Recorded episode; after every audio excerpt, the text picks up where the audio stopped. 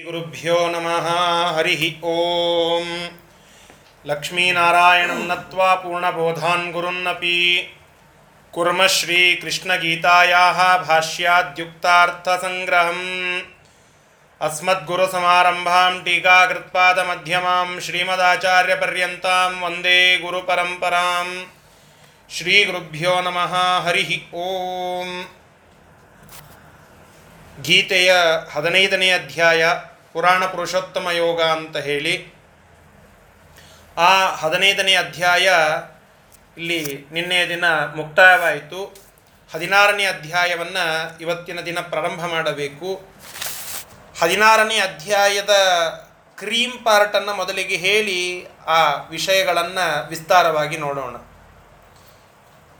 ಈ ಹಿಂದಿನ ಅಧ್ಯಾಯದಲ್ಲಿ, ಅಂದರೆ ಹದಿನೈದನೇ ಅಧ್ಯಾಯದಲ್ಲಿ ಒಂದು ಶ್ಲೋಕ ಬಂತು. ಯತಂತೋಪ್ಯಕೃತಾತ್ಮಾನಂ ನೈನಂ ಪಶ್ಯಂತ್ಯ ಚೇತಸಃ ಅಕೃತಾತ್ಮನರು. ಅವರು ಪರಮಾತ್ಮನನ್ನು ಸಾಕ್ಷಾತ್ತಾಗಿ ನೋಡಲಿಕ್ಕೆ ಸಾಧ್ಯವಿಲ್ಲ. ಅರ್ಥಾತ್ ಅವರಿಗೆ ಅಪರೋಕ್ಷವಾಗೋದಿಲ್ಲ. ಪುರುಷಾರ್ಥ ವಿರೋಧಿ ಸಂಗತಿಗಳನ್ನು ಆ ಒಂದು ಶ್ಲೋಕದಲ್ಲಿ, ಹಿಂದಿನ ಅಧ್ಯಾಯದಲ್ಲಿ ನಮಗೆ ತಿಳಿಸಿಕೊಟ್ರು. ಅಂದರೆ ಯಾರು ಅಕೃತಾತ್ಮನರು ಅಂತ ಅನ್ನಿಸಿಕೊಳ್ಳುತ್ತಾರೋ, ಅಚೇತಸರು, ಅವಿವೇಕಿಗಳು, ಅಯೋಗ್ಯರು ಅಂತ ಯಾರಿದ್ದಾರೋ, ಅವರಿಗೆ ಪರಮಾತ್ಮ ಕಾಣಿಸೋದಿಲ್ಲ. ಯಾರು ಜ್ಞಾನ ಚಕ್ಷುಷನ್ನು ಉಳ್ಳಂಥವರಾಗಿದ್ದಾರೋ ಅವರಿಗೆ ಪರಮಾತ್ಮ ಕಾಣುತ್ತಾನೆ. ಅಂದರೆ ಪರಮಾತ್ಮ ಯಾವ ವ್ಯಕ್ತಿಗೆ ಕಾಣಿಸ್ತಾನಲ್ಲ, ಅವ ದೈವಿ ಸ್ವರೂಪ ಉಳ್ಳ ಒಬ್ಬ ವ್ಯಕ್ತಿ. ಇನ್ನೊಬ್ಬವ ಅಸುರ ಅಂತ ಹೇಳಿದಂತಾಯಿತು. ಹಾಗಾದರೆ ಆ ದೈವಿ ಸಂಪತ್ತು ಅಂದರೆ ಏನು? ಅಸುರರಿಗೆ ಇರುವಂತಹ ದೋಷಗಳು ಅಂತಂದರೆ ಯಾವ್ಯಾವು? ಅನ್ನುವ ಈ ವಿಚಾರವನ್ನೇ ಈ ಅಧ್ಯಾಯ ನಮಗೆ ತಿಳಿಸ್ತಾ ಹೊರಟಿದೆ. ಬಹಳ ಚಿಕ್ಕದಾದ, ಚೊಕ್ಕದಾಗಿ ಇರುವಂತಹ ಒಂದು ಅಧ್ಯಾಯ. ಅದುವೇ ದೈವಾಸುರ ಸಂಪದ್ ವಿಭಾಗ ಯೋಗ ಅಂತ ಹೇಳಿ ಈ ಅಧ್ಯಾಯದ ಒಂದು ಹೆಸರು. ದೈವ ಮತ್ತು ಅಸುರರು ಅವರವರಿಗೆ ಇರುವಂತಹ ಲಕ್ಷಣಗಳನ್ನು ವಿಸ್ತಾರ ಮಾಡಿ ಹಿಂದಿನ ಅಧ್ಯಾಯದ ಒಂದು ಎಳೆಯನ್ನು ತೆಗೆದುಕೊಂಡು ಬಂದು ಅದನ್ನು ವಿಸ್ತೃತವಾಗಿ ವರ್ಣನ ಮಾಡುವಂತಹ ಒಂದು ಅಧ್ಯಾಯ, ದೈವ, ಅಸುರ ಸಂಪದ್ವಿಭಾಗ ಯೋಗ, ನಾಮ ಅಧ್ಯಾಯ ಅಂತ ಹೇಳಿ ಆ ಅಧ್ಯಾಯವನ್ನು ಇವತ್ತಿನ ದಿನ ನಾವು ಪ್ರಾರಂಭ ಮಾಡಬೇಕು. ಮುಖ್ಯವಾಗಿ ನಾವು ಇದನ್ನು ಏನಂತ ಕನ್ಸಿಡರ್ ಮಾಡಿಕೊಳ್ಳಬೇಕು ಅಂತಂದರೆ, ನಮಗಾಗಿ ಪರಮಾತ್ಮ ಕೊಡುತ್ತಿರುವಂತಹ ಒಂದು ಸಂವಿಧಾನ. ನಾವು ಹೇಗಿದ್ದರೆ ದೈವಿ ಪುರುಷರಾಗ್ತೇವೆ, ಅರ್ಥಾತ್ ಪರಮಾತ್ಮನನ್ನು ನೋಡುವ ಯೋಗ್ಯತೆಯನ್ನು ಹೊಂದುವವರಾಗ್ತೇವೆ. ನಾವು ಹೇಗಿದ್ದರೆ ಅಸುರರಾಗ್ತೇವೆ. ಇದನ್ನು ಪರಮಾತ್ಮ ನೀಟಾಗಿ ಡಿಫೈನ್ ಮಾಡಿ ಒಂದು ಅಧ್ಯಾಯದಲ್ಲಿ ಕೊಟ್ಟಿದ್ದಾನೆ. ಒಂದು ಅರ್ಥದಲ್ಲಿ ಇದು ಒಂದು ಸಂವಿಧಾನ ಅಂತ ಹೇಳಲಿಕ್ಕೆ ಅಡ್ಡಿ ಇಲ್ಲ. ಯಾಕೆ ಅಂತಂದರೆ ಇದರಲ್ಲಿ ಹೇಗಿದೆ, ಹಾಗಿದ್ದರೆ ಆ ರೀತಿಯಾಗಿ ನಾವು ಪರಮಾತ್ಮನನ್ನು ಕಾಣುತ್ತೇವೆ. ಹಾಗಿಲ್ಲದಿದ್ದರೆ ಅಸುರರು ಅಂತ ಕನ್ಸಿಡರ್ ಆಗ್ತೇವೆ ಅನ್ನುವ ವಿಚಾರವನ್ನು ಈ ಅಧ್ಯಾಯದಲ್ಲಿ ಹೇಳುತ್ತಾ ಇದ್ದಾನೆ. ಕೃಷ್ಣ ಪರಮಾತ್ಮ ಬಹಳಷ್ಟು ಗೋಜಿಗೆ ಹೋಗೋದಿಲ್ಲ. ಅಂದರೆ ಒಂದು ಪ್ರಶ್ನೆ, ಅದಕ್ಕೊಂದು ಉತ್ತರ, ಇಷ್ಟೆಲ್ಲ ಫಾರ್ಮ್ಯಾಲಿಟೀಸ್ಗಳನ್ನು ನೋಡೋದಿಲ್ಲ ಈ ಅಧ್ಯಾಯದಲ್ಲಿ. ಡೈರೆಕ್ಟಾಗಿ ಆ ಶ್ಲೋಕಗಳನ್ನೇ ಪ್ರಾರಂಭ ಮಾಡಿಬಿಡುತ್ತಾನೆ ಕೃಷ್ಣ ಪರಮಾತ್ಮ. ಏನಂತ ಹೇಳುತ್ತಾನೆ ನೋಡಿ. ಶ್ರೀ ಭಗವಾನ್ ಉವಾಚ ಶ್ರೀ ಭಗವಾನ್ ಉವಾಚ ಮೊದಲಿನ ಮೂರು ಶ್ಲೋಕಗಳು ದೈವೀ ಪುರುಷರ ಸಂಪತ್ತನ್ನು ಅಥವಾ ಅವರ ಲಕ್ಷಣಗಳನ್ನು ತಿಳಿಸುವ ಶ್ಲೋಕಗಳು. ಅವು ಮೂರೂ ಕೂಡಿಕೊಂಡೇ ಇವೆ ಒಂದು ಎರಡು ಮೂರು. ಮೂರನೆಯ ಶ್ಲೋಕದಲ್ಲಿ ಕೊನೆಯ ಅದಕ್ಕೆ ಒಂದು ಕ್ರಿಯಾಪದ ಅಥವಾ ಅದಕ್ಕೊಂದು ಲಿಂಕ್ ಸಿಗ್ತದೆ. ಹೀಗಾಗಿ ಮೂರು ಶ್ಲೋಕಗಳನ್ನು ಒಟ್ಟಿಗೆ ನಾವು ಅನ್ನಬೇಕು. ಅಭಯಂ ಸತ್ವ ಸಂಶುದ್ಧಿ ಅಭಯಂ ಸತ್ವ ಸಂಶುದ್ಧಿ ಜ್ಞಾನಯೋಗ ವ್ಯವಸ್ಥಿತಿ ಜ್ಞಾನ ಯೋಗ ವ್ಯವಸ್ಥಿತಿ ದಾನಂ ದಮಶ್ಚ ಯಜ್ಞಶ್ಚ ಆನಂದಮಶ್ಚ ಯಜ್ಞಶ್ಚ ಸ್ವಾಧ್ಯಾಯಸ್ತಪ ಅರ್ಜವಂ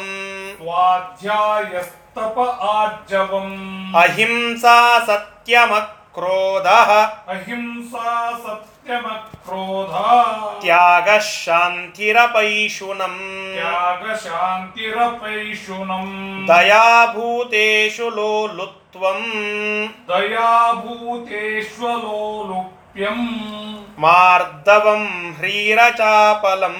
मार्दवम् हीरचापलम्। तेजक्षमाधृतिः शौचम् तेजक्षमाधृतिः शौचम् अद्रोहो नातिमानिता। अद्रोहो नासि मानिता भवन्ति सम्पदं दैवीम्। भवन्ति सम्पदं दैवी अभिजातस्य भारत। अभिजातस्य भारत। ನೋಡಿ, ಶ್ರೀ ಭಗವಾನ್ ಉವಾಚ ಪರಮಾತ್ಮ ಹೇಳಲಿಕ್ಕೆ ಪ್ರಾರಂಭವನ್ನ ಮಾಡಿದ. ಏನನ್ನ? ಅರ್ಜುನ ನಿನಗೆ ಹಿಂದೆ ಹೇಳಿದೆ ಒಂದು ಮಾತನ್ನ. ಅಕೃತಾತ್ಮನರಾಗಿರ್ತಕ್ಕಂಥವರು, ಅಚೇತಸರು, ಅವಿವೇಕಿಗಳು ಪರಮಾತ್ಮನನ್ನ ಅಥವಾ ನನ್ನನ್ನ ನೋಡಲಿಕ್ಕೆ ಆಗೋದಿಲ್ಲ ಎಂಬುದಾಗಿ. ಇನ್ನು ನೋಡುವವರ ಲಕ್ಷಣ ಏನು ಅನ್ನೋದನ್ನು ವಿಸ್ತಾರ ಮಾಡಿ ಇಲ್ಲಿ ಹೇಳ್ತಾ ಇದ್ದೇನೆ, ಕೇಳು ಅಂತ ಹೇಳಿ.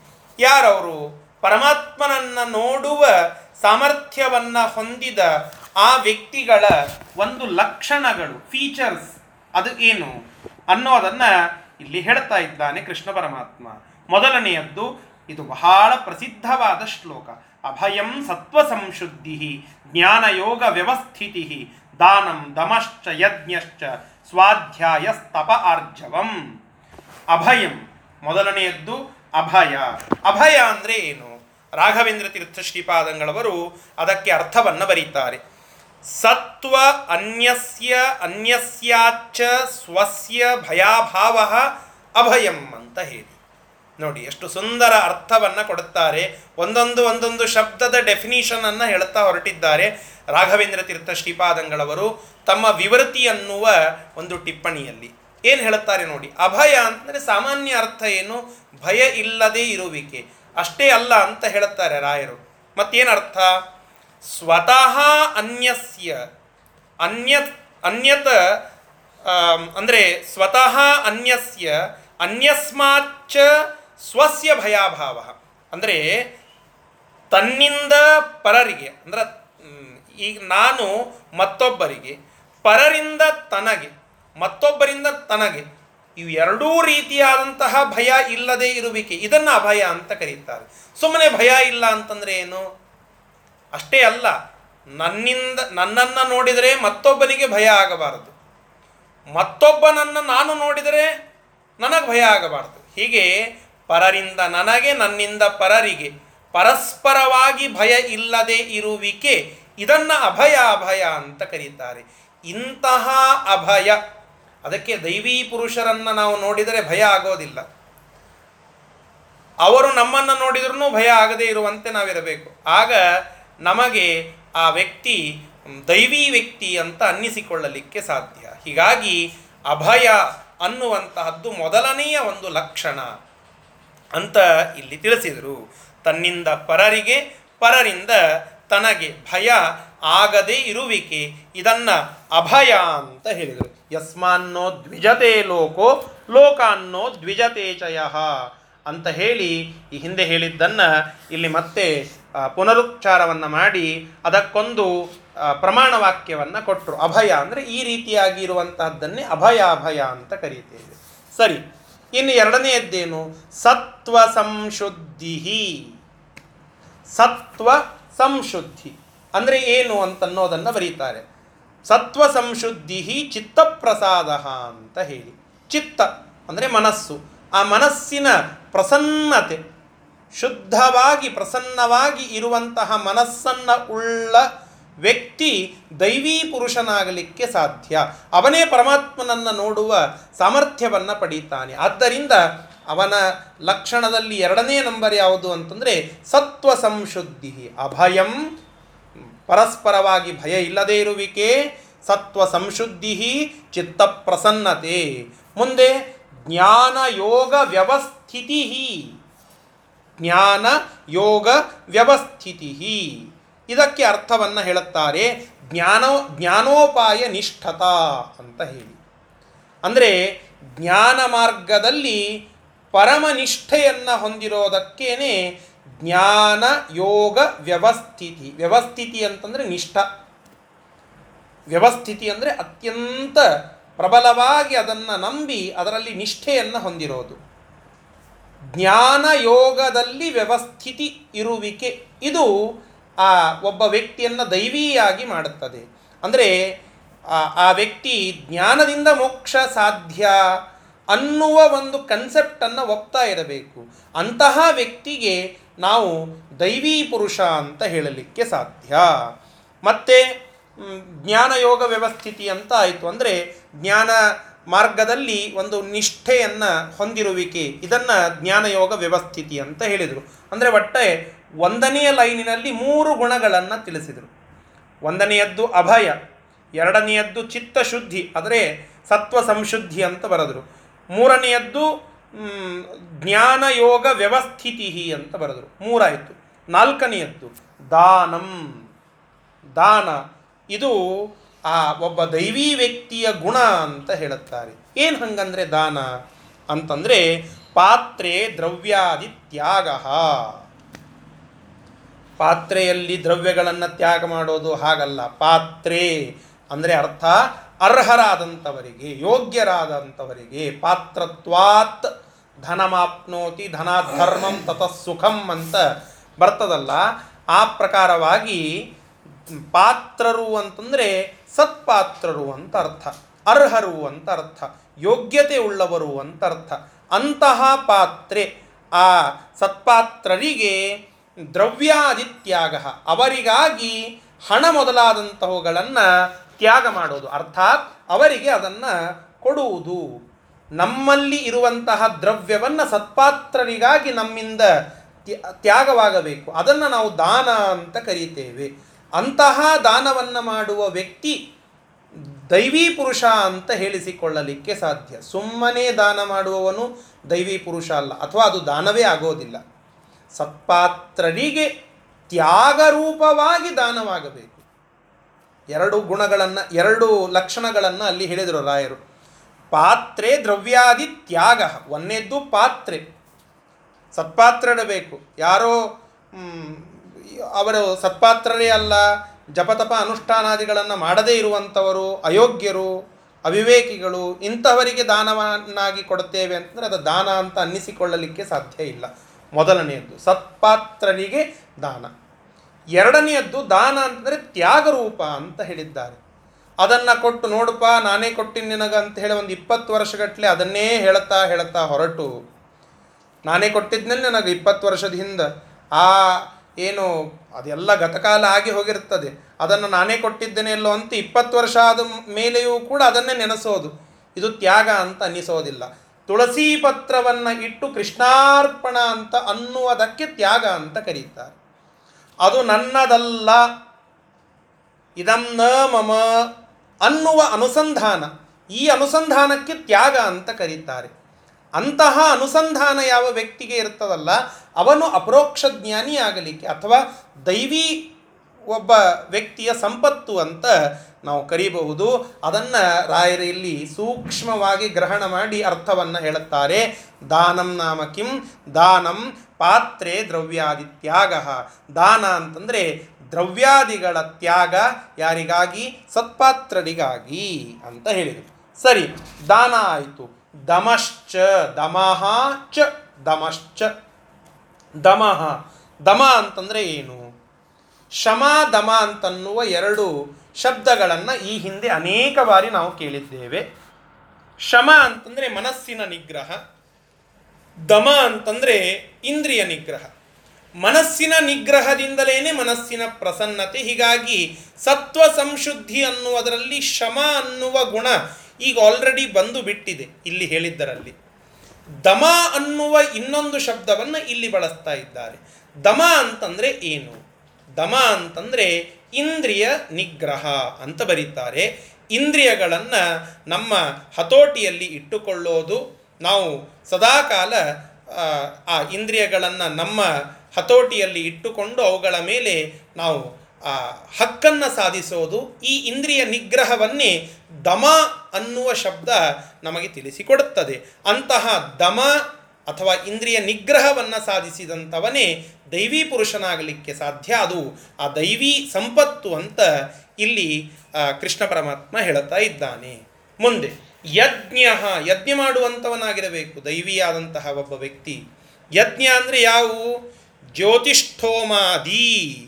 ಜ್ಯೋತಿಷ್ಠೋಮ ಮೊದಲಾದಂತಹ ಮಹಾಮಹಾ ಯಜ್ಞಗಳನ್ನು ಹೇಳಿದ್ದಾರೆ. ಆ ಯಜ್ಞಗಳಲ್ಲಿ ಸದಾಕಾಲ ನಿರತರಾಗಿರತಕ್ಕಂಥವರು ಜ, ದೈವಿ ಪುರುಷರು ಅಂತ ಅನ್ನಿಸಿಕೊಳ್ಳುತ್ತಾರೆ. ಅಥವಾ ದೇವಪಿತೃ, ಋಷಿ, ಮನುಷ್ಯ, ಭೂತ ಯಜ್ಞಗಳು ಅಂತ ಇಲ್ಲಿ ಬರೀತಾರೆ. ಅಂದರೆ ಹಿಂದೆ ನಾವು ಕಲ್ತಿದ್ದೇವಲ್ಲ, ಅನೇಕ ಪ್ರಕಾರವಾದಂತಹ ಯಜ್ಞಗಳು, ತಪೋಯಜ್ಞ, ಜ್ಞಾನಯಜ್ಞ ಮೊದಲಾದಂತಹ ಆ ಯಜ್ಞಗಳನ್ನೆಲ್ಲ ಮಾಡುವುದು. ಕೇವಲ ಅಗ್ನಿಯನ್ನು ಮುಂದಿಟ್ಟುಕೊಂಡು ಆ ಅಗ್ನಿಗೆ ಆಹುತಿಯನ್ನು ಹಾಕಿ ತುಪ್ಪವನ್ನು ಹಾಕುವುದು ಮಾತ್ರ ಯಜ್ಞ ಅಂತ ಅಲ್ಲ. ಇದನ್ನು ಹಿಂದೆಯೇ ಹೇಳಿಬಿಟ್ಟಿದ್ದಾರೆ. ತಪಸ್ಸನ್ನು ಮಾಡೋದು ಯಜ್ಞ, ಸ್ವಾಧ್ಯಾಯ ಅನ್ನುವಂತಹದ್ದು ಒಂದು ಯಜ್ಞ, ದಾನ ಮಾಡೋದು ಯಜ್ಞ, ಜ್ಞಾನ ಗಳಿಸೋದು ಯಜ್ಞ, ಧ್ಯಾನವನ್ನು ಮಾಡೋದು ಯಜ್ಞ. ಇಂತಹ ಆ ಎಲ್ಲ ಪ್ರಕಾರವಾದಂತಹ ಯಜ್ಞಗಳಲ್ಲಿ ನಿರತರಾದಂತಹ ಒಬ್ಬ ವ್ಯಕ್ತಿ ಅವನು ದೈವಿಯಾಗಲಿಕ್ಕೆ ಸಾಧ್ಯ ಅಂತ ಹೇಳಿ ದೈವಿ ಸಂಪತ್ತನ್ನು ಹೊಂದಿದಂತಹ ಒಬ್ಬ ವ್ಯಕ್ತಿ ಆಗ್ತಾನೆ ಆ ಒಂದು ಯಜ್ಞದಲ್ಲಿ ನಿರತರಾದಂಥವನು ಅಂತ ಹೇಳಿದರು. ಸರಿ, ಮುಂದೆ ಸ್ವಾಧ್ಯಾಯ. ಇದು ಬಹಳ ಪ್ರಮುಖವಾದದ್ದು. ಸ್ವಾಧ್ಯಾಯ ಪ್ರವಚನಾಭ್ಯಾಂನ ಪ್ರಮದಿತವ್ಯಂ ಅಂತ ಹೇಳಿ ಉಪನಿಷತ್ತಿನ ಮಾತು.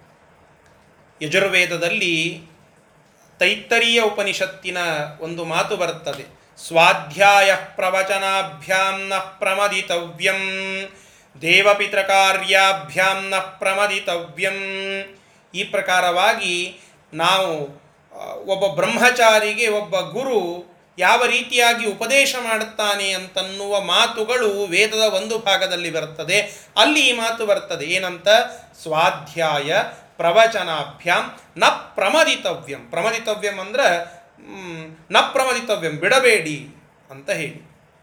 ಬಿಡಬೇಡಿ. ಸರ್ವಥಾ ಅದನ್ನು ಮಾಡೋದನ್ನು ಬಿಡಬೇಡಿ. ಏನು ಮಾಡೋದನ್ನು? ಸ್ವಾಧ್ಯಾಯ ಮತ್ತು ಪ್ರವಚನ ಅಂತ ಹೇಳಿ. ಆ ಮಾತು ಇಲ್ಲಿ ಬಂತು. ಸ್ವಾಧ್ಯಾಯ ನಿತ್ಯದಲ್ಲಿ ನಾವು ಅಧ್ಯಯನ ಮಾಡೋದನ್ನು ಸರ್ವಥಾ ಬಿಡಬಾರದು. ವೇದದ ಮಾತು ಅದನ್ನು ಇಲ್ಲಿ ಕೃಷ್ಣ ಪರಮಾತ್ಮ ಹೇಳಿದ್ದು. ಸ್ವಾಧ್ಯಾಯ ಅಂದರೆ ಏನು? ಮತ್ತೆ ರಾಯರು ಬರೀತಾರೆ, ವೇದಾಧ್ಯಯನಂ ಸ್ವಾಧ್ಯಾಯ. ನಿತ್ಯದಲ್ಲಿ ವೇದದ ಹಾರ್ದವನ್ನು ತಿಳಿಯುವ ನಮ್ಮ ಅಧ್ಯಯನ ಸದಾಕಾಲ ನಡೀತಾ ಇರಬೇಕು. ಆ ಸ್ವಾಧ್ಯಾಯವನ್ನು ನಾವು ಎಂದಿಗೂ ಕೂಡ ಬಿಡಬಾರದು. ಈ ವೇದಾಧ್ಯಯನವನ್ನೇ ಸ್ವಾಧ್ಯಾಯ ಅಂತ ಹೇಳಿದ್ದಾರೆ. ಅಂತಹ ಮತ್ರಿಯರು ಮೊದಲಾದಂಥವ್ರು ಏನು ಮಾಡಬೇಕು ಅಂದರೆ ಅದನ್ನು ಅನೇಕ ರೀತಿಯಿಂದ ತಿರುಳನ್ನು ತಿಳಿದುಕೊಳ್ಳುವ ಪರಿ ಅದು ಶಾಸ್ತ್ರದಲ್ಲಿ ಹೇಗೆ ಹೇಳಿದೆಯೋ ಆ ಪ್ರಕಾರವಾಗಿ ಪುರಾಣೋಕ್ತವಾಗಿ ಇರುವಂತಹ ಎಲ್ಲ ಮಾತುಗಳನ್ನು ಅಧ್ಯಯನ ಮಾಡುತ್ತಾನೆ ಇರಬೇಕು. ಸ್ವಾಧ್ಯಾಯ ಅದು ಬಹಳ ಪ್ರಮುಖವಾದದ್ದು. ಒಬ್ಬ ವ್ಯಕ್ತಿ ದೈವೀ ಪುರುಷ ಅಂತ ಅನ್ನಿಸಿಕೊಳ್ಳಬೇಕಾದರೆ ಅವನಿಗಿರುವ ಸಂಪತ್ತು ಅಂದರೆ ನಿತ್ಯದಲ್ಲಿ ತಾನು ಮಾಡುವ ಅಧ್ಯಯನ. ಅದನ್ನೇ ಸ್ವಾಧ್ಯಾಯ ಅಂತ ಹೇಳಿದರು. ತಪಃ ತದ್ಧಿ ತಪಸ್ತದ್ಧಿ ತಪಃ ಅಲ್ಲಿ ಬಂದಿರುವ ಮಾತು. ರತಂಚ ಸ್ವಾಧ್ಯಾಯ ಪ್ರವಚ. ಅಲ್ಲಿ ತೈತ್ತರಿಯ ಉಪನಿಷತ್ತಿನಲ್ಲಿ ಇದಕ್ಕೆ ಒಂದು ಸಂಬಂಧಿತವಾದಂತಹ ಒಂದು ದೊಡ್ಡ ಭಾಗವೇ ಬರುತ್ತದೆ. ಅಲ್ಲಿ ಯಾವ ಯಾವುದು ತಪಸ್ಸು, ಯಾವುದು ಯಜ್ಞ, ಯಾವುದನ್ನು ನಾವು ಮಾಡಬೇಕು, ಬ್ರಹ್ಮಚಾರಿಯಾದಂಥವನು ಏನು ಮಾಡಬೇಕು ಅನ್ನುವುದನ್ನು ಏಷ ಆದೇಶ ಏಷ ಉಪದೇಶ ಅಂತ ಹೇಳಿದ್ದಾರೆ. ಯಾವುದು ಮುಖ್ಯವಾದಂತಹ ಆದೇಶ ಅನ್ನೋದನ್ನು ಅಲ್ಲಿ ತಿಳಿಸಿಕೊಟ್ಟಿದ್ದಾರೆ. ಆ ಮಾತುಗಳನ್ನೆಲ್ಲ ಸಂಕ್ಷೇಪ ಮಾಡಿ ಇಲ್ಲಿ ತಂದು ಹೇಳ್ತಾ ಇದ್ದಾನೆ ಕೃಷ್ಣ ಪರಮಾತ್ಮ. ಏನು? ತಪಸ್ಸನ್ನು ಆಚರ, ಆಚರಣೆ ಮಾಡಬೇಕಂತೆ. ಆ ತಪಸ್ಸು ದೈವಿ ಸಂಪತ್ತು ಅಂತ ಹೇಳ್ತಾ ಇದ್ದಾರೆ. ತಪಸ್ಸು ಅಂದರೆ ಏನು? ತಪೋ ಬ್ರಹ್ಮಚರ್ಯಾದಿ. ಬ್ರಹ್ಮಚರ್ಯಾದಿ ತಪಸ್ಸನ್ನು ಮಾಡಬೇಕಂತೆ. ಬ್ರಹ್ಮಚರ್ಯವೇ ಮೊದಲಾದಂತಹ ತಪಸ್ಸನ್ನು ಒಬ್ಬ ವ್ಯಕ್ತಿ ಆಚರಣೆ ಮಾಡಬೇಕು. ಅಂದರೆ ಸಂಸಾರದಲ್ಲಿ ಇದ್ದಾಗಲೂ ಕೂಡ ಅಷ್ಟೇ ಇಂದ್ರಿಯ ನಿಗ್ರಹಗಳನ್ನು ಸಾಧಿಸಿಕೊಂಡು ಸದಾಕಾಲ ಪರಮಾತ್ಮನಲ್ಲಿಯೇ ನಮ್ಮ ಮನಸ್ಸನ್ನು ಇಟ್ಟಂಥವರಾಗಿ ವೈರಾಗ್ಯದಿಂದ ಎಲ್ಲ ರೀತಿಯಾದಂತಹ ಆಚರಣೆಗಳನ್ನು ಮಾಡೋದಕ್ಕೆ ತಪಸ್ಸು ಅಂತ ಕರೀತೇವೆ. ಅಂತಹ ಎಲ್ಲ ರೀತಿಯಾದ ತಪಸ್ಸನ್ನು ನಾವು ಮಾಡಬೇಕು. ಕೇವಲ ಕೈ ತೊಡೆಯ ಮೇಲೆ ಇಟ್ಟುಕೊಂಡು ಕಣ್ಣು ಮುಚ್ಚಿ ಕುಳಿತುಕೊಳ್ಳೋದು ತಪಸ್ಸು ಅಂತ ಆಗಲಿಕ್ಕೆ ಸಾಧ್ಯ ಇಲ್ಲ. ತಪಸ್ಸು ಅಂತಂದರೆ ಅಲ್ಲಿ ಆ ಮನಸ್ಸಿನ ಮತ್ತು ದೇಹದ ಎರಡರ ಒಂದು ವಿಕಾರ ಆಗದೆ ಇರುವಿಕೆ. ಅದು ಬಹಳ ಪ್ರಮುಖವಾಗ್ತದೆ. ಅಂದರೆ ಮನಸ್ಸು ವಿಕೃತವಾಗದೇ ಇರುವಿಕೆ, ದೇಹ ವಿಕೃತವಾಗದೇ ಇರುವಿಕೆ. ಅಂದರೆ ದೈಹಿಕವಾದ ದೈಹಿಕವಾ ಇಂದ್ರಿಯಗಳಲ್ಲಿ ಏನೋ ಒಂದು ವಿಕಾರ ಆಗುವಂತಹದ್ದು, ಮನಸ್ಸಿನಲ್ಲಿ ಯಾವುದೋ ಒಂದು ಕೆಟ್ಟ ಭಾವನೆ ಬರುವಂತಹದ್ದು ಇವೆರಡೂ ಇಲ್ಲದೆ ಇರುವಿಕೆ. ಇಂತಹದ್ದನ್ನು ನಾವು ಇಲ್ಲಿ ತಪಸ್ಸು ಅಂತ ಕರೀತೇವೆ ಅಂತಹ, ಇಂತಹ ಆ ತಪಸ್ಸನ್ನು ನಾವೆಲ್ಲರೂ ಕೂಡ ಆಚರಣೆ ಮಾಡಬೇಕು. ಅದನ್ನೇ ಒಂದು ದೈವೀ ಸಂಪತ್ತು ಅಂತ ಇಲ್ಲಿ ಕೃಷ್ಣ ಪರಮಾತ್ಮ ಹೇಳಿದ. ಆ ನಂತರದಲ್ಲಿ ಆರ್ಜವಂ ಅಂತ ಹೇಳುತ್ತಾರೆ. ಆರ್ಜವ ಅಂತಂದರೆ ಏನು? ಮನೋವಾಕರ್ಮ ಸ್ವೈಕರೂಪ್ಯಂ ಆರ್ಜವಂ. ಎಷ್ಟು ಗಂಭೀರ ಮಾತುಗಳು ನೋಡಿ. ರಾಘವೇಂದ್ರ ತೀರ್ಥ ಶ್ರೀಪಾದಂಗಳವರ ಆ ಮಾತುಗಳಲ್ಲ, ಮಾತುಗಳಲ್ಲಿ ಗಾಂಭೀರ್ಯವನ್ನು ನಾವು ಗಮನಿಸಿ ತಿಳಿದುಕೊಳ್ಳಬೇಕು. ಅದೇ ನಿಜವಾದಂತಹ ಆರಾಧನೆ, ಮೊನ್ನೆ ಹೇಳಿದ್ನಲ್ಲ, ಅದು ಮುಖ್ಯವಾದಂತಹ ಆರಾಧನೆ. ಆ ಮಾತುಗಳಲ್ಲಿಯ ಗಾಂಭೀರ್ಯ ನೋಡಿ. ಆರ್ಜವ ಅಂತಂದರೆ ಏನು? ಮನೋವಾ ಕರ್ಮ ಸ್ವೈಕರೂಪ್ಯಂ ಆರ್ಜವಂ.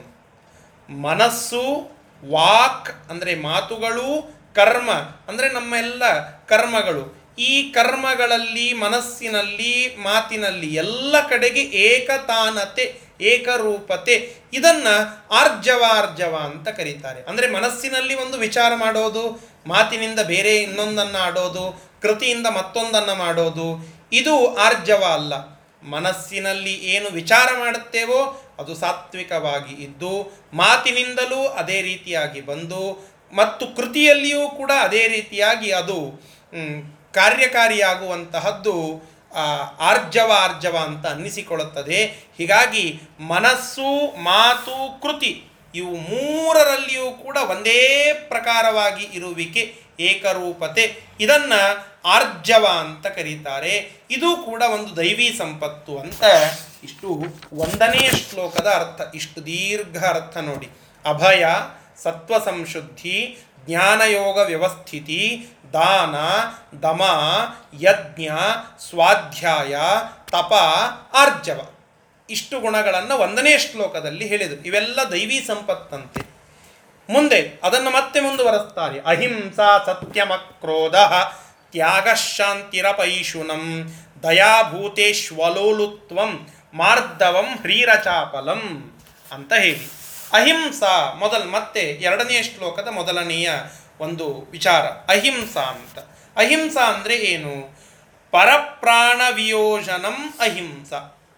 ಅಂದರೆ ಪರರ ಮತ್ತೊಬ್ಬರ ಪ್ರಾಣ ಅದನ್ನು ವಿಯೋಜನ, ಅದನ್ನು ಪ್ರಾಣಾವಿಯೋಜನ. ಅಂದರೆ ಆ ಪ್ರಾಣವನ್ನು ಪರರನ್ನು ಕೊಲ್ಲೋದು, ಅದನ್ನು ಮಾಡದೇ ಇರುವಿಕೆ, ಇದನ್ನು ಅಹಿಂಸಾ ಅಂತ ಕರೀತಾರೆ. ಅಂದರೆ ಮತ್ತೊಂದು ಜೀವವನ್ನು ಸಾಯಿಸದೆ, ಕೊಲ್ಲದೆ ಅವರಿಗೆ ತೊಂದರೆಯನ್ನು ಕೊಡದೇ ಇರುವಂತಹದ್ದನ್ನೇ ಅಹಿಂಸಾ ಅಹಿಂಸಾ ಅಂತ ಕರೆದರು. ಅಂತಹ ಅಹಿಂಸಾ ಅನ್ನುವಂತಹದ್ದು ಆ ಒಬ್ಬ ದೈವೀ ಪುರುಷನ ಮುಖ್ಯ ಗುಣಲಕ್ಷಣವಾಗಿರಬೇಕು ಅಂತ. ಸತ್ಯಂ ಅಹಿಂಸಾ ನಂತರದಲ್ಲಿ ಸತ್ಯಂ ಅಂತ ಹೇಳಿದರು. ಸತ್ಯ ಅಂದರೆ ಏನು? ಯಥಾರ್ಥ ವಚನಂ. ಭಿಡೆ ಇಟ್ಟುಕೊಳ್ಳದೆ ಯಥಾರ್ಥವಾಗಿ ಇರುವಂತಹ ಮಾತುಗಳನ್ನು ಆಡೋದು. ಯಥಾರ್ಥ ಅಂದರೆ ಏನು? ಯಾವ ಅರ್ಥ ಅದಕ್ಕೆ ಅನುಕೂಲವಾಗಿ ಇದೆಯೋ, ಅದಕ್ಕೆ ಸರಿಯಾಗಿ ಇದೆಯೋ, ಈ ನನ್ನ ಮುಂದೆ ಕಾಣಿಸ್ತಾ ಇರುವಂತಹದ್ದು ಮೊಬೈಲ್ ಅನ್ನುವಂತಹದ್ದು ಯಥಾರ್ಥ. ಯಾಕೆ? ನನ್ನ ಕಣ್ಣಿಗೆ ಅದು ಗೋಚರವಾಗಿದೆ, ಅನುಭವ ಸಿದ್ಧವಾಗಿ ಇದೆ. ಹೀಗಾಗಿ ಇದು ಮೊಬೈಲ್ ಅನ್ನುವಂತಹದ್ದು ಸರಿಯಾದ ಮಾತು, ಯಥಾರ್ಥ. ಎಲ್ಲ ಪ್ರಮಾಣ ಪುರಸ್ಸರವಾಗಿ ಇರುವಂತಹದ್ದು, ಯಥಾರ್ಥಂ ಪ್ರಮಾಣ. ಇಂತಹ ಯಥಾರ್ಥವಾದಂತಹದ್ದನ್ನೇ ಮಾತನಾಡೋದು. ಇದಕ್ಕೆ ಸತ್ಯ ಅಂತ ಕರೀತಾರೆ. ಯಾರದೋ ಒಬ್ಬರ ಬಿಡೆಗೆ ಬಿದ್ದು ಅವರು ಹೇಳಿದಂತೆ ಅದನ್ನು ತಿರುಚುವುದು ಅಥವಾ ಮತ್ತೊಂದು ರೀತಿಯಿಂದ ನಮಗೆ ಅನುಕೂಲವಾಗಲಿಕ್ಕೆ ಅದನ್ನು ಬೇರೆ ರೀತಿಯಾಗಿ ಹೇಳೋದು ಇದು ಮಿಥ್ಯ. ಇದು ಮಿಥ್ಯ. ಜಗತ್ತು ನನಗೆ ಎಲ್ಲ ಕಡೆಗೆ ಕಾಣಿಸ್ತಾ ಇದೆ. ಇದು ನನ್ನ ಅನುಭವಕ್ಕೆ ಬಂದಿದೆ. ಇದನ್ನು ತರ್ಕ ಮಾಡಿದಾಗಲೂ ಇದೆ ಅಂತ ಸಿದ್ಧವಾಗ್ತದೆ. ಇದು ವೇದದಲ್ಲಿಯೂ ಕೂಡ ಇದೆ ಅಂತಲೇ ಹೇಳಲ್ಪಟ್ಟಿದೆ. ಹೀಗಿರುವಾಗ ಈ ಜಗತ್ತು ಸತ್ಯ ಅಂತ ನಾನು ಹೇಳುತ್ತೇನೆ. ಈ ಜಗತ್ತು ಸತ್ಯ ಅಂತ ನಾನು ಹೇಳುತ್ತೇನೆ. ಇದೇನಾಯಿತು ಹೇಳಿ? ಯಥಾರ್ಥವಾದಂತಹ ವಚನ. ಯಾಕೆ? ನನ್ನ ಪ್ರಮ ಎಲ್ಲ ಪ್ರಮಾಣಗಳಿಂದ ನನ್ನ ಅನುಭವಕ್ಕೆ ಮುಖ್ಯವಾಗಿ ಗೋಚರವಾಗುವಂತಹದ್ದು ತರ್ಕದಿಂದಲೂ ಸಿದ್ಧವಾಗುವಂತಹದ್ದು ಎಲ್ಲ ರೀತಿಯಿಂದಲೂ ನೋಡಿದಾಗಲೂ ಕೂಡ ಯಥಾರ್ಥ, ಅರ್ಥಕ್ಕೆ ಅನುಕೂಲಿ, ಅನುಕೂಲಕರವಾಗಿರೋದು. ಅರ್ಥವನ್ನು ಹೊಂದಿಸುವಂತಹದ್ದು, ಯಥಾರ್ಥವಾಗಿರುವಂತಹದ್ದು. ಆದ್ದರಿಂದ ಇಂತಹ ಯಥಾರ್ಥ ಮಾತುಗಳನ್ನು ಆಡುವುದನ್ನೇ ಸತ್ಯ ಅಂತ ಕರೀತೇವೆ. ಇಂತಹ ಸತ್ಯ ಮಾತನಾಡುವಂಥವನನ್ನೇ ದೈವೀ ಪುರುಷ ಅಥವಾ ಆ ಸತ್ಯವೇ ದೈವಿ ಸಂಪತ್ತು ಅಂತ ನಾವು ಅರ್ಥ ಮಾಡಿಕೊಳ್ಳಬೇಕು. ಅದನ್ನು ಇಲ್ಲಿ ಹೇಳಿದರು. ನಿಜವಾದ ನುಡಿ. ಇದನ್ನು ಸತ್ಯ ಅಂತ ಕರೀತಾರೆ. ಮುಂದೆ ಅಕ್ರೋಧ. ಅಕ್ರೋಧ. ಕ್ರೋಧ ಸಿಟ್ಟು. ಅಕ್ರೋಧ ಸಿಟ್ಟಿಲ್ಲದೇ ಇರುವಿಕೆ. ಪರಪೀಡಾಕರ ಚಿತ್ತ ವಿಕಾರಾಭಾವ ಅಕ್ರೋಧ ಅಂತ ಬರೀತಾರೆ ರಾಯರು. ಪರಪೀಡ, ಬೇರೆಯವರಿಗೆ ಪೀಡೆಯನ್ನು ಕೊಡುವ ಆ ಪೀಡಾಕರವಾಗಿರತಕ್ಕಂತಹ ಚಿತ್ತದ ವಿಕಾರ ಅಭಾವ. ಅಂದರೆ ಮತ್ತೊಬ್ಬರಿಗೆ ಹಿಂಸೆ ಮಾಡಬೇಕು ಎನ್ನುವ ನಮ್ಮ ಮನಸ್ಸಿನ ವಿಕಾರತೆ ಇಲ್ಲದೆ ಇರುವಿಕೆ. ಮತ್ತೊಬ್ಬರಿಗೆ ಪೀಡೆ ಕೊಡುವ ಮನಸ್ಸು ಇಲ್ಲದೆ ಇರುವಿಕೆಯನ್ನು ನಾವಿಲ್ಲಿ ಅಕ್ರೋಧ ಅಕ್ರೋಧ ಅಂತ ಕರಿತೀವಿ. ಯಾಕೆ ಹೇಳಿ? ನಮಗೆ ಕ್ರೋಧ ಬಂದಾಗ ಕ್ರೋಧವನ್ನು ವ್ಯಕ್ತಪಡಿಸೋದಕ್ಕೆ ಮತ್ತೊಬ್ಬರನ್ನು ನಾವು ಬಲಿಪಶು ಮಾಡುತ್ತೇವೆ. ಅದು ನಮ್ಮ ಮನಸ್ಸಿನ ವಿಕಾರ. ಆ ವಿಕಾರ ಇಲ್ಲದೆ ಇರುವಿಕೆ ಇದು ದೈವಿ ಸಂಪತ್ತು. ಅದನ್ನೇ ಅಕ್ರೋಧ ಅಂತ ಕರೀತೇವೆ. ಅದಕ್ಕೆ ಶ್ರಾದ್ದದ ಮಂತ್ರದಲ್ಲಿ ಬರೋದು. ಅಕ್ರೋಧನೈಹಿ ಶೌಚಪರೈಹಿ ಸತತಂ ಬ್ರಹ್ಮಚಾರಿಭಿ ಭವಿತವ್ಯಂ ಭವದ್ವಿಶ್ಚ ಮಯಾಚ ಶ್ರಾದ್ದ ಕರ್ಮಣಿ ಶ್ರಾದ್ದವನ್ನು ಮಾಡುವುದಕ್ಕಿಂತ ಮುಂಚೆ ಪುರೋಹಿತರು ಈ ಮಂತ್ರವನ್ನು ಮಾಡುವ ಆ ಕರ್ತೃವಿನಿಂದ ಹೇಳಿಸಬೇಕಂತೆ. ಯಾಕೆಂದರೆ ಈ ರೀತಿಯಾಗಿ ನಾನು ಇರ್ತೇನೆ ಶ್ರಾದ್ದ ಮಾಡುವಾಗ. ಕನಿಷ್ಠ ಪಕ್ಷ ಸದಾಕಾಲ ಇರಬೇಕು. ಕನಿಷ್ಠ ಪಕ್ಷ ಶ್ರಾದ್ದದಲ್ಲಿ ಆದರೂ ಕೂಡ ಅಕ್ರೋಧನೈಹಿ. ಯಾವ ಪ್ರಕಾರವಾದ ಕ್ರೋಧವನ್ನು ನಾನು ಇಟ್ಟುಕೊಳ್ಳೋದಿಲ್ಲ. ದರ್ಭೆ ನಾನು ಇಟ್ಟುಕೊಳ್ಳದೇ ಇದ್ದರೆ ಮತ್ತೊಬ್ಬರಿಗೆ ಬಯೋದಿಲ್ಲ. ಅನ್ನಕ್ಕೆ ನಾನು ತಯಾರು ಮಾಡಿ ಇಟ್ಟುಕೊಂಡಿದ್ದಲ್ಲದಿದ್ದರೆ ಮತ್ತೊಬ್ಬರಿಗೆ ನಾನು ಬಯೋದಿಲ್ಲ. ಎಂಬ ಆ ಕ್ರೋಧ ಮತ್ತೊಬ್ಬರ ಮೇಲೆ ನಾವೇನು ಬಳಸ್ತಾ ಇರ್ತೇವೋ, ಮನಸ್ಸಿನ ವಿಕಾರತೆಯನ್ನು ತೋರಿಸ್ತಾ ಇರ್ತೇವೋ, ಆ ವಿಕಾರವನ್ನು ತೋರಿಸದೆ ಇರುವಿಕೆ. ಇದನ್ನ ಅಕ್ರೋಧ ಅಂತ ಇಲ್ಲಿ ಹೇಳಿದರು. ಪರಪೀಡಾಕರ ಚಿತ್ತ ವಿಕಾರಾಭಾವ ಅಕ್ರೋಧ ಅಂತ ಹೇಳಿ. ನಂತರ ತ್ಯಾಗ. ತ್ಯಾಗ ಅಂತಂದರೆ ಒಂದು ಔದಾರ್ಯ ಅಂತ ಬರೀತಾರೆ ರಾಯರು. ಉದಾರತ, ಔದಾರ್ಯ, ಧಾರಾಳತನ ಇದನ್ನು ತ್ಯಾಗ ಅಂತ ಕರೀತಾರೆ. ಒಬ್ಬ ವ್ಯಕ್ತಿ ತ್ಯಾಗಿಯಾಗಿರಬೇಕು. ಶಾಂತಿ ಶಾಂತಿ ಅಂತಂದರೆ ಭಗವಂತನಲ್ಲಿಯೇ ನಿಷ್ಠವಾದಂತಹ ಮನಸ್ಸು. ಭಗವನ್ನಿಷ್ಠತ ತ್ಯಾಗ. ಭಗವನ್ನಿಷ್ಠತ ಶಾಂತಿ ಆ ಭಗವಂತನಲ್ಲಿ ಸಂಪೂರ್ಣವಾಗಿ ನಿಷ್ಠೆಯನ್ನು ಹೊಂದಿರುವಂತಹದ್ದನ್ನೇ ಶಾಂತಿ ಅಂತ ಕರೀತೇವೆ. ಅಪೈಶುನಂ. ಅಲ್ಲಿ ನೋಡಿ. ಅಹಿಂಸಾ ಸತ್ಯಂ ಅಕ್ರೋಧ ತ್ಯಾಗ ಶಾಂತಿ ಕೊನೆಯಲ್ಲಿ ಅಪೈಶುನಂ ಅಂತ ಬಂತು. ಅಪೈಶುನಂ ಅಂತಂದ್ರೆ ಏನು? ಅದಕ್ಕೆ ಬರೀತಾರೆ, ಪರ ಉಪದ್ರವ ನಿಮಿತ್ತ ದೋಷಾಣಾಂ ರಾಜಾದೇಹೇ ಅಕೀರ್ತನಂ ಅಂತ ಹೇಳಿದರು. ಅಪೈಶುನ ಅಂತಂದರೆ ಏನು? ರಾಜ ಮೊದಲಾದವರಿಗೆ ಹೇಳುವುದರಿಂದ ತೊಂದರೆಯಾಗುವಂತಹ ಒಬ್ಬನ ದೋಷಗಳನ್ನು ಅವರಿಗೆ ಹೇಳದಿರೋದು. ತಾತ್ಪರ್ಯ ಇಷ್ಟೇ. ಅಂದರೆ ರಾಯರು ಬರೆದಿರುವಂತಹ ಶಬ್ದಶಃ ಅರ್ಥವನ್ನು ನಾನೀಗ ಹೇಳಿದೆ. ತಾತ್ಪರ್ಯ ಏನು ಅಂತಂದರೆ ಚಾಡಿ ಹೇಳದೇ ಇರುವಿಕೆ ಅಂತ ಅರ್ಥ. ಅಪೈಶುನ್, ಪೈಶುನ ಅಂತಂದರೆ ಚಾಡಿ. ಅಪೈಶುನ ಅಂದರೆ ಚಾಡಿ ಹೇಳದೇ ಇರುವಿಕೆ. ಆ ಮತ್ತೊಬ್ಬನ ವಿಚಾರಕವಾಗಿ ಯಾವುದೋ ಒಂದು ದೋಷವನ್ನು ರಾಜನ ಎದುರಿಗೆ ಹೇಳಿ ಅವನಿಗೆ ತೊಂದರೆಯಾಗುವಂತೆ ಮಾಡುವುದು ಇದನ್ನು ಚಾಡಿ ಹೇಳೋದು ಅಂತ ನಾವು ಸಹಜ ಭಾಷೆಯಲ್ಲಿ ಹೇಳುತ್ತೇವೆ. ಅಂತಹ ಚಾಡಿ ಹೇಳದೇ ಇರುವಿಕೆ ಇದನ್ನು ಅಪೈಶುಣ ಅಂತ ಕರೀತಾರೆ.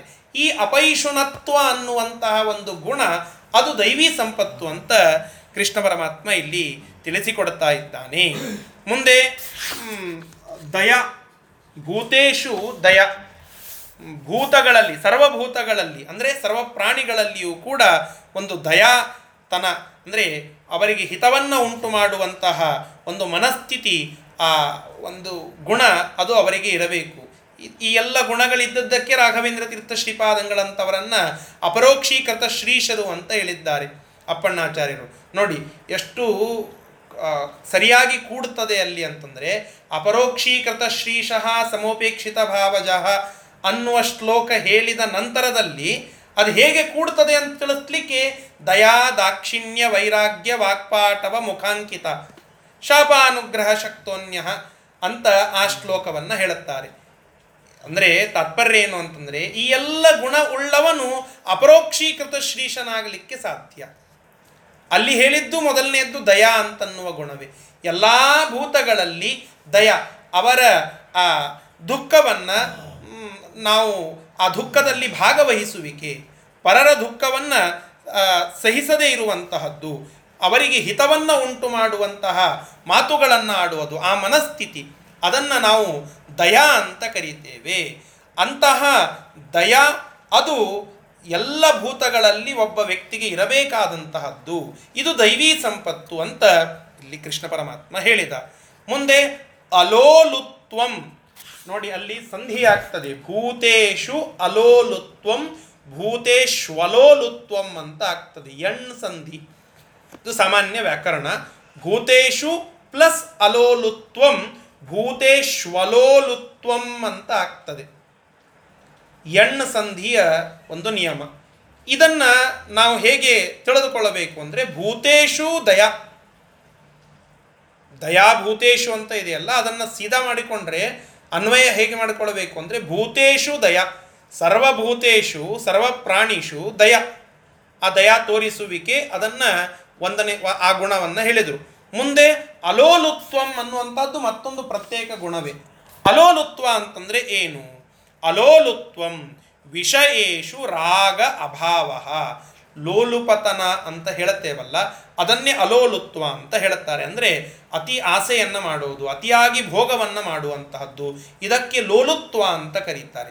ಅಲೋಲುತ್ವ ಅಂತಂದರೆ ಇವುಗಳು ಇಲ್ಲದೇ ಇರುವಿಕೆ. ಆ, ಯಾವುದೋ ಒಂದರಲ್ಲಿ ಅತಿಯಾಗಿ ಆಸಕ್ತಿಯನ್ನು ಇಟ್ಟುಕೊಳ್ಳದೇ ಇರುವಿಕೆ, ವಿಷಯಾಸಕ್ತಿಯಿಂದ ದೂರ ಇರೋದು ಅದನ್ನು ಅಲೋಲುತ್ವ ಅಂತ ಹೇಳಿದರು.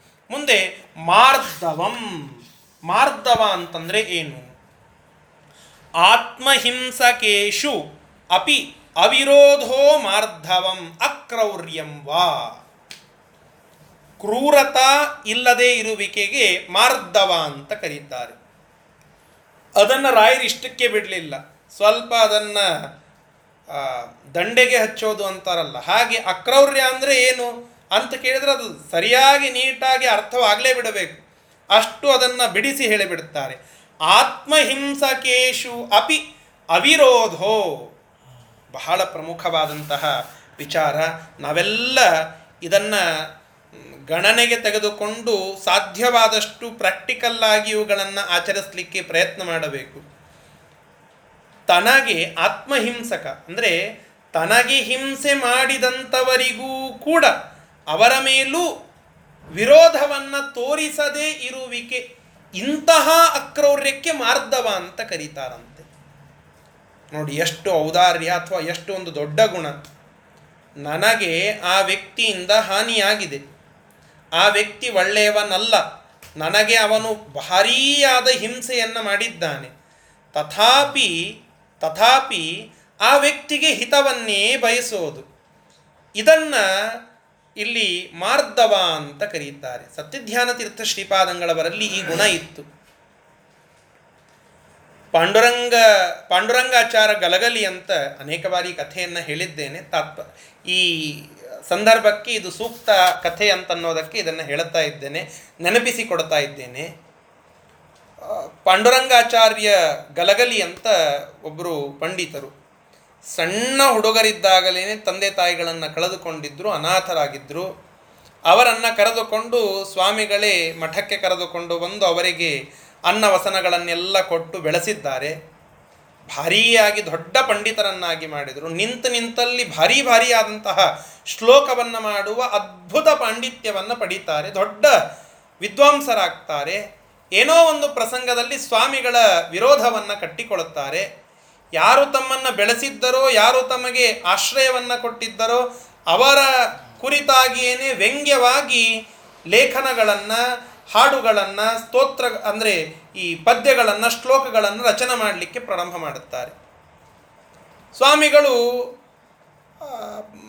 ಅವರನ್ನು ಸ್ವಲ್ಪ ದಿನ ಬಹಿಷ್ಕಾರ, ಅಂದರೆ ಆ ಪೀಠಕ್ಕೆ ಅವಮರ್ಯಾದೆ ಆಯಿತು ಅಂತ ಬಹಿಷ್ಕಾರವನ್ನು ಹಾಕ್ತಾರೆ. ಆದರೆ ಸ್ವಾಮಿಗಳ ಅಷ್ಟೇ ಮನಸ್ಸಿನಲ್ಲಿ ಎಲ್ಲೋ ಒಂದು ಮೂಲೆಯಲ್ಲಿ ಅವರಿಗೆ ದುಃಖವಾಗಿದ್ದರ ಪರಿಣಾಮವಾಗಿ ಆ ವ್ಯಕ್ತಿಗೆ ಏನೋ ಒಂದು ದೊಡ್ಡದಾದಂತಹ ರೋಗವಾಗಿ ಸ್ವಲ್ಪೇ ದಿನದಲ್ಲಿ ತೀರಿಕೊಂಡು ಬಿಡುತ್ತಾರೆ.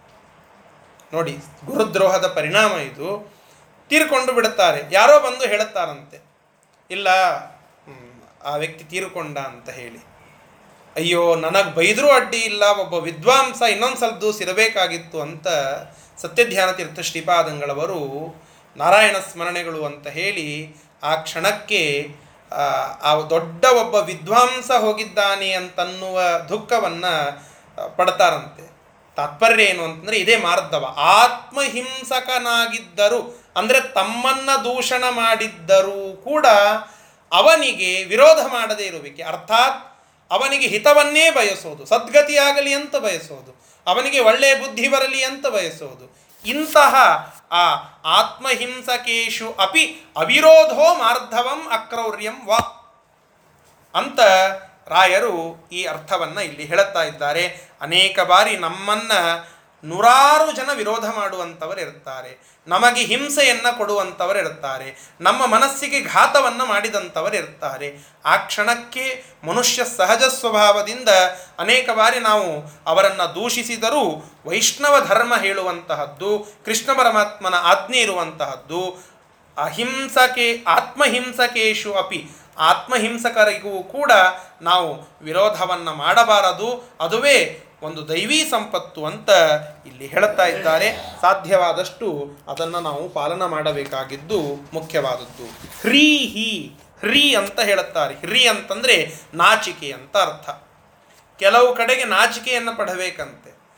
ಏಕಾದಶಿಯ ದಿನ ಉಪವಾಸ ಮಾಡಲಿಕ್ಕೆ ಆಗಲಿಲ್ಲ ಅಂತ ಭಾರಿಯಾಗಿ ಡಂಗುರ ಸಾರಿ, ನೋಡಪ್ಪ, ನಾನು ನೀನು ಮರಯ ಬಡ ಬ್ರಾಹ್ಮಣ ಉಪವಾಸ ಕೂಡತಿ. ನಾನು ನೋಡು, ಎಷ್ಟು ಗುಂಡುಗುಂಡಿದ್ದೇನೆ. ಏಕಾದಶಿ ದಿವಸದೇಕ ಭಾರಿಯಾದ ರಸವತ್ತಾದ ಅಡುಗೆಯನ್ನು ಮಾಡಿಸಿಕೊಂಡು ತಿಂದೆ ಅಂತ ಹೊಗಳಿಸಿಕೊಳ್ಳಬಾರದು. ಏನೋ ಒಂದು ಅನಾನುಕೂಲತೆಯಿಂದ ನಮಗೆ ಯಾವುದೋ ಒಂದು ಕರ್ಮ ನಮ್ಮ ನಮ್ಮಿಂದ ಮಾಡಲಿಕ್ಕೆ ಆಗೋದಿಲ್ಲ. ಆಗ ನಮಗೆ ದುಃಖ ಆಗಬೇಕು, ನಾಚಿಕೆ ಆಗಬೇಕು. ಏನಂತ? ಆ ಕರ್ಮ ನನ್ನಿಂದ ಮಾಡಲಿಕ್ಕೆ ಆಗಲಿಲ್ಲಲ್ಲ. ಆ ಒಂದು ದೊಡ್ಡದಾದ ಕರ್ಮವನ್ನು ನಾನು ಲೋಪ ಮಾಡಿದನಲ್ಲ, ಈ ನಾಚಿಕೆಯನ್ನು ಹ್ರೀಹಿ ಅಂತ ಹೇಳಿದರು. ಈ ನಾಚಿಕೆ ಯೋಗ್ಯವಾದದ್ದು ಅಂತ ಹೇಳುತ್ತಾರೆ. ಇದು ನಮ್ಮ ಪಾಪವನ್ನು ಕಡಿಮೆ ಮಾಡುವಂತಹದ್ದು ಅಂತ ಹೇಳುತ್ತಾರೆ. ಹೀಗಾಗಿ ನಾವು ಮಾಡಿದ ತಪ್ಪುಗಳ ಅಥವಾ ಕರ್ಮಲೋಪದ ವಿಚಾರಕವಾಗಿ ಹ್ರೀ ನಾಚಿಕೆ ಇರುವಂತಹದ್ದು ಒಂದು ರೀತಿಯಾದಂತಹ ಲಜ್ಜೆ ಇರುವಂತಹದ್ದು ಅದು ದೈವೀ ಸಂಪತ್ತು. ಅಚಾಪಲಂ. ಅಚಾಪಲ ಅಂತಂದರೆ ಒಂದು ಸ್ಥೈರ್ಯ, ಚಪಲತೆ ಇಲ್ಲದೆ ಇರುವಿಕೆ, ಒಂದು ಮನೋಸ್ಥೈರ್ಯ, ಅದನ್ನು ಅಚಾಪಲಂ ಅಂತ ಹೇಳಿದರು. ತೇಜಃ, ತೇಜ ಅಂದರೆ ಪರೈಹಿ ಅನಭಿಭವ ಅಂತ ಬರೀತಾರೆ ರಾಯರು. ಅಂದರೆ ಏನು? ಪರೈಹಿ, ಪರರಿಂದ ಅನಭಿಭವ. ಅಂದರೆ ದಬ್ಬಾಳಿಕೆಗೆ ಒಳಗಾಗದೇ ಇರುವಂತಹ ಒಂದು ಶಕ್ತಿ. ಎಲ್ಲ ಸುಮ್ಮನೆ ಕೂಡಬೇಕು ಅಂತಂದರೆ ಒಂದು ಕಪಾಳಿಗೆ ಹೊಡೆದ್ರೆ ಇನ್ನೊಂದು ಕಪಾಳನ್ನು ತೋರಿಸಿ ಕೂಡುವ ಮನಸ್ಥಿತಿ ಇರಬೇಕು ಅಂತ ಹೇಳ್ತಾ ಇಲ್ಲ, ಅಹಿಂಸಾ ಅಂತಂದರೆ. ಇಲ್ಲಿ ಹೇಳ್ತಾ ಇರೋದು ತೇಜ, ಒಂದು ಅಂತಃಶಕ್ತಿ ಇರಬೇಕು. ನಮ್ಮ ಸ್ವಾಭಿಮಾನವನ್ನು ನಾವು ಕಾಪಾಡಿಕೊಳ್ಳುವ ಒಂದು ಶಕ್ತಿಯೂ ಇರಬೇಕು. ಅದರಂತೆ ಸಾತ್ವಿಕರಿಗೆ, ಸಜ್ಜನರಿಗೆ ಹಿಂಸೆಯನ್ನು ಮಾಡದೇ ಇರುವಂತಹದ್ದು ಇರಬೇಕು. ಇವೆರಡೂ ಕೂಡ ದೈವಿ ಸಂಪತ್ತೆ. ಅಂದರೆ ಯಾರೋ ಒಬ್ಬರು ಬಂದು ನಮ್ಮ ಮೇಲೆ ದಬ್ಬಾಳಿಕೆಯನ್ನು ಮಾಡಿ ನಮ್ಮ ಧರ್ಮವನ್ನು ತಡಿತಾ ಇದ್ದರು ಅಂದರೆ ಅದನ್ನು ಪ್ರತಿಭಟನೆ ಮಾಡುವ ಒಂದು ಅಂತಃಶಕ್ತಿ ಯಾವ ಮೂಲಕ ಅಂತಲೇ ಜಪತಪ ಅನುಷ್ಠಾನಗಳ ಮೂಲಕ. ಆ ಒಂದು ಶಕ್ತಿ ಅದು ನಮ್ಮಲ್ಲಿ ಇರಲೇಬೇಕು. ಅದಕ್ಕೆ ತೇಜ ಅಂತ ಹೇಳಿದರು. ಮತ್ತು ಕ್ಷಮ. ಕ್ಷಮ ಅಂತಂದರೆ ಅಪಕಾರ ಮಾಡಿದವನ ಮೇಲೂ ಕೂಡ ಕೋಪ ಮಾಡದೇ ಇರುವಂತಹದ್ದು. ಅವನ ಅವನಿಗೆ ಒಳ್ಳೆಯದಾಗಲಿ ಅಥವಾ ಅವ ಮಾಡಿದಂತಹ ಅಪಕಾರವನ್ನು ಕ್ಷಮ ಮಾಡುವಂತಹದ್ದು, ಆ ಗುಣವು ನಮ್ಮಲ್ಲಿ ಇರಬೇಕು. ಧೃತಿಹಿ, ಅನಾತಂಕ ಧೃತಿಹಿ ಅಂತ ರಾಯರ ಅರ್ಥ. ಅನಾತಂಕ, ಆತಂಕ ಇಲ್ಲದೆ ಇರುವಿಕೆ. ನಾಳೆ ಏನಾಗ್ತದೋ ಏನೋ ಅನ್ನುವ ತುಮೂಲ, ಅದು ಇಲ್ಲದೆ ಇರುವಿಕೆ, ಆ ಆತಂಕ ಇಲ್ಲದೆ ಇರುವಿಕೆ, ಇದನ್ನು ಧೃತಿ ಅಂತ ಕರೀತಾರೆ. ಶೌಚಂ ಶೌಚ ಅಂತಂದರೆ ಶುದ್ಧಿ, ಅಂತಃಶುದ್ಧಿ, ಬಹಿಶುದ್ಧಿ ಇವೆರಡೂ ಇರುವಿಕೆ. ಅದ್ರೋಹ. ಯಾರಿಗೂ ಕೂಡ ದ್ರೋಹವನ್ನು ನಾವು ಮಾಡಬಾರದು, ಕೇಡನ್ನು ಬಯಸಬಾರದು. ಮುಖ್ಯವಾಗಿ ಸ್ವೋತ್ತಮರಿಗೆ, ಗುರುಗಳಿಗೆ, ಭಾರಿ ಭಾರಿಯಾಗಿರತಕ್ಕಂತಹ ವಿದ್ವಾಂಸರಿಗೆ ಸರ್ವಥಾ ದ್ರೋಹವನ್ನು ನಾವು ಬಗೆಯಬಾರದು ಅನ್ನುವಂತಹದ್ದನ್ನು ಅದ್ರೋಹ ಅಂತ ಹೇಳಿದರು. ನಾತಿಮಾನಿತ ನಾತಿಮಾನಿತ ಮಾ, ಅಂದರೆ ಮಾನಿತ ಅಂತಂದರೆ, ಅತಿಮಾನಿತ ಅಂತಂದರೆ ಅಹಂಕಾರ. ನ ಅತಿಮಾನಿತ, ಅಹಂಕಾರ ಇಲ್ಲದೆ ಇರುವಿಕೆ. ಇಂತಹ ನಾತಿಮಾನಿತ ಈ ಅಹಂಕಾರ ಇಲ್ಲದೆ ಇರುವಿಕೆ ಅನ್ನುವಂತಹ ಗುಣ, ಇದು ಇವೆಲ್ಲವೂ ಕೂಡ ಏನಾಯ್ತಲ್ಲ, ಏತೇ ಗುಣಾಹ, ಈ ಎಲ್ಲ ಗುಣಗಳು ದೈವೀಂ ದೇವ ಸಂಬಂಧಿನೀಂ ದೈವೀಂ ಅಂತ ಶಬ್ದ ಬಳಸಿದರು ನೋಡ್ರಿ. ದೈವಿ ಅಂತಂದ್ರೆ ಏನು? ದೇವನಿಗೆ ಸಂಬಂಧಪಡುವಂತಹದ್ದು. ಅಥವಾ ದೇವರನ್ನ ನೋಡುವ ಯೋಗ್ಯತೆ ಉಳ್ಳವರಿಗೆ ಸಂಬಂಧಪಡುವಂತಹದ್ದು. ಸಂಪದಂ. ಅವರಿಗೆ ಅವರಿಗೆ ಇರುವಂತಹ, ಅವರ ಸಂಬಂಧಿತವಾದಂತಹ ಸಂಪತ್ತು ಅಂತ ಇಲ್ಲಿ ನಾವು ಅರ್ಥ ಮಾಡಿಕೊಳ್ಳಬೇಕು. ಅದು ಅಭಿಜಾತಸ್ಯ ಪ್ರಾಪ್ತಸ್ಯ ಭವಂತಿ. ಈ ಗುಣಗಳೇನಿವೆಯಲ್ಲ? ದೇವರ ಆ ದೇವ ಸ್ವಭಾವವನ್ನು ಅಭಿಜಾತ್ಯವಾಗಿ ಉಳ್ಳಂಥವರಿಗೆ ಇರುವಂತಹದ್ದು. ಇವು ದೈವಿ ಸಂಬಂಧವಾದಂತಹ ಒಂದು ಗುಣಗಳು ಎಂಬುದಾಗಿ ಹೇ ಭಾರತ, ಹೇ ಅರ್ಜುನನೇ, ಇವುಗಳನ್ನೆಲ್ಲ ನೀನು ಅರ್ಥ ಮಾಡಿಕೋ. ಈ ದೈವಿ ಸಂಪತ್ತನ್ನು ಹೊಂದಿದವರಿಗೆ ಈ ಎಲ್ಲ ಗುಣಗಳು ಕೂಡ ಇರ್ತವೆ ಎಂಬುದಾಗಿ ಕೇವಲ ಮೂರು ಶ್ಲೋಕಗಳ ಅನುವಾದ ಇಷ್ಟ ಆಯಿತು. ಇಷ್ಟು ಇವತ್ತಿನ ಪಾಠದ ಸಾರಾಂಶ. ನಾಳೆಯ ದಿನ ಅಸುರರ ಸ್ವಭಾವ ಏನು ಅನ್ನೋದನ್ನು ಮುಂದೆ ವರಿಸೋಣ ಯಾಕೆಂದರೆ ಜಾತಕ್ಕಂಸ ಪದಾರ್ಥಾಯ ಭೂಭಾರೋತ್ಥಾರಣಾಯ ಚ. ಪಾಂಡವಾನಾಂ ಹಿತಾರ್ಥಾಯ ಅಂತ ಮುಂದಿನ ಶ್ಲೋಕದಲ್ಲಿ ಹೇಳಿದ್ದಾರೆ. ಹೀಗಾಗಿ ಕೃಷ್ಣನ ಅವತಾರ ಆಗೋದಿದೆ ನಾಳೆ. ಅವನ ಅವತಾರಕ್ಕೆ ಇರುವಂತಹದ್ದು ಎರಡು ಕಾರಣ. ಒಂದು, ಅಸುರರನ್ನ ಶಿಕ್ಷಣ ಮಾಡೋದು, ಶಿಷ್ಟರನ್ನ ರಕ್ಷಣೆ ಮಾಡುವಂತಹದ್ದು. ಶಿಷ್ಟರು ಯಾರು ಅಂತ ತಿಳಿದುಕೊಂಡಿದ್ದೇವೆ. ಅಸುರರು ಯಾರು ಅವರನ್ನ ಯಾಕೆ ಪರಮಾತ್ಮ ಶಿಕ್ಷಣ ಮಾಡುತ್ತಾನೆ ಅನ್ನೋದನ್ನು ನಾಳೆ ದಿನ ತಿಳಿದುಕೊಳ್ಳೋಣ. ಶ್ರೀಕೃಷ್ಣಾರ್ಪಣ ಮಸ್ತು ಹರಯೇ ನಮಃ. ನಾಳೆ ದಿನ